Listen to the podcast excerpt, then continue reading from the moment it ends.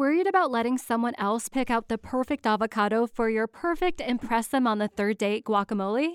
Well, good thing Instacart shoppers are as picky as you are. They find ripe avocados like it's their guac on the line. They are milk expiration date detectives. They bag eggs like the twelve precious pieces of cargo they are. So let Instacart shoppers overthink your groceries so that you can overthink what you'll wear on that third date. Download the Instacart app to get free delivery on your first three orders while supplies last. Minimum ten dollars per order. Additional terms apply.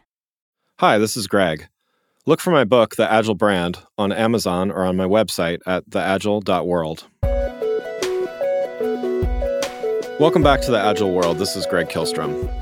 I've been talking about the five things that I, I talk about in my book about what sets an ag- Agile brand apart. Uh, last episode, I talked about having an open dialogue with customers, and that's everything from uh, receiving complaints online, you know, uh, particularly on social media in a very public forum, and uh, what do you do with it, and and you know how how great brands are able to respond and sometimes diffuse a, a, a situation or create an opportunity out of out of a customer asking for something.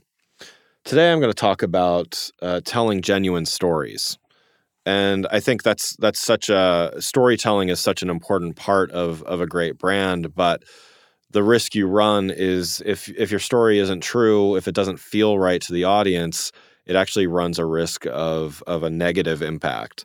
So I use an example in my in my book, The Agile Brand, of Oldsmobile. So um, Again, I, I use a lot of car examples for, for one reason or another. But um, so Oldsmobile, the, the brand doesn't exist anymore. But um, you know, back in the nineties, uh, they were uh, they were kind of trying to find their place in the world. So they they, they were one of many brands at, at General Motors, kind of in between Pontiac and and Buick and Cadillac. Didn't really have a place, um, and yet they had a loyal following.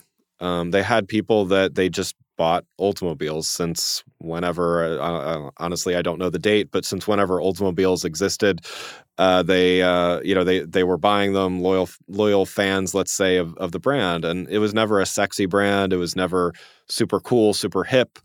But uh, there were people that, can you know, consistently bought them. But Oldsmobile wanted to appeal to a younger demographic. I I, I used this example with, with Scion and Toyota in, in the last episode, but um, or a similar example. But uh, so all of a sudden, Oldsmobile, they wanted to brand, rebrand themselves as not your father's Oldsmobile.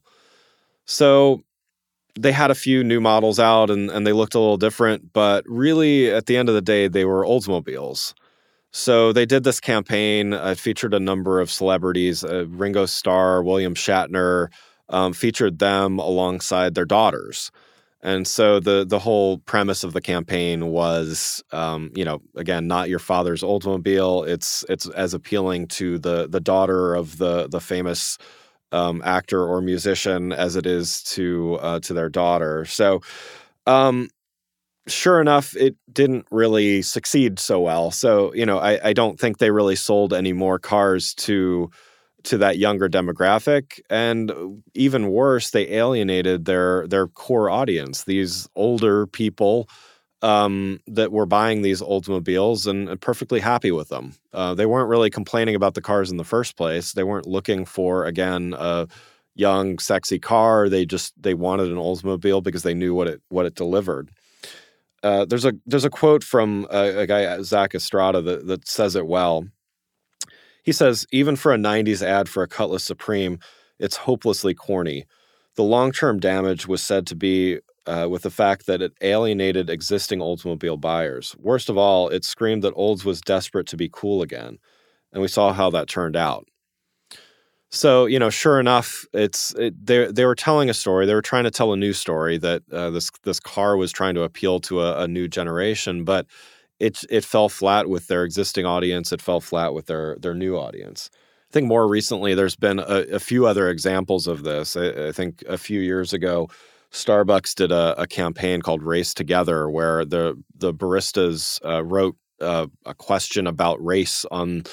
on uh, the their coffee cups. And, you know, it, it's one of those things that it just didn't feel right. And and sure enough, within a week, the, the campaign was was pulled. It was it was an attempt at Starbucks trying to enter a dialogue about race in in, in the U S. And sure, you know, while admirable, it didn't feel right. And, you know, one of the reasons why it doesn't feel right is that's not the kind of conversation that you generally have with your barista. You know, I, I go to Starbucks quite often. I, I I drink a lot of coffee, and I might even get to get to know a, a someone, a barista at at a Starbucks if I go there, you know, often and at the same time or something like that. But I am never going to engage in a politically or socially charged discussion with them while I'm ordering my grande dark roast.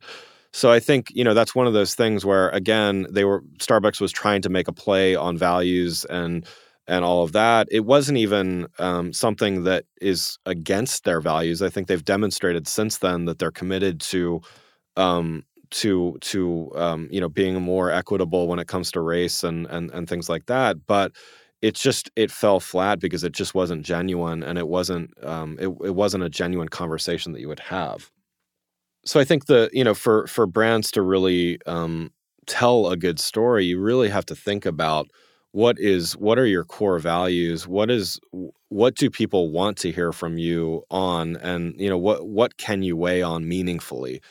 Um, I think Nike did a much better job of that with, with the Colin Kaepernick uh, advertising. And while that was um, certainly charged, and um, there was there was some some negative backlash um, from some people with that, I think it was a lot more in line with their with their core values. I mean, you know, their their tagline "Just Do It" that they've been using for years and years.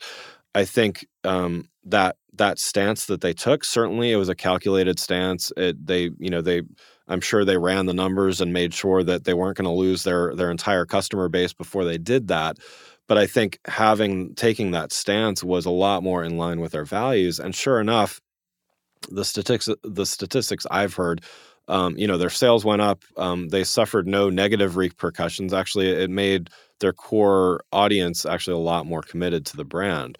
So there's there's certainly great ways that you can do that, and it doesn't always have to be about social issues, but.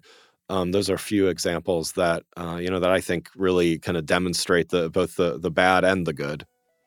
In the next episode, I'm going to talk about um, using data to drive deeper insights and greater growth. Thanks for listening. See you next week. If you enjoyed this episode and found it helpful, please rate the show on iTunes or contact me through my website at the agile dot world. You can find my books, The Agile Brand and The Agile Web, on Amazon and on my website at the agile dot world.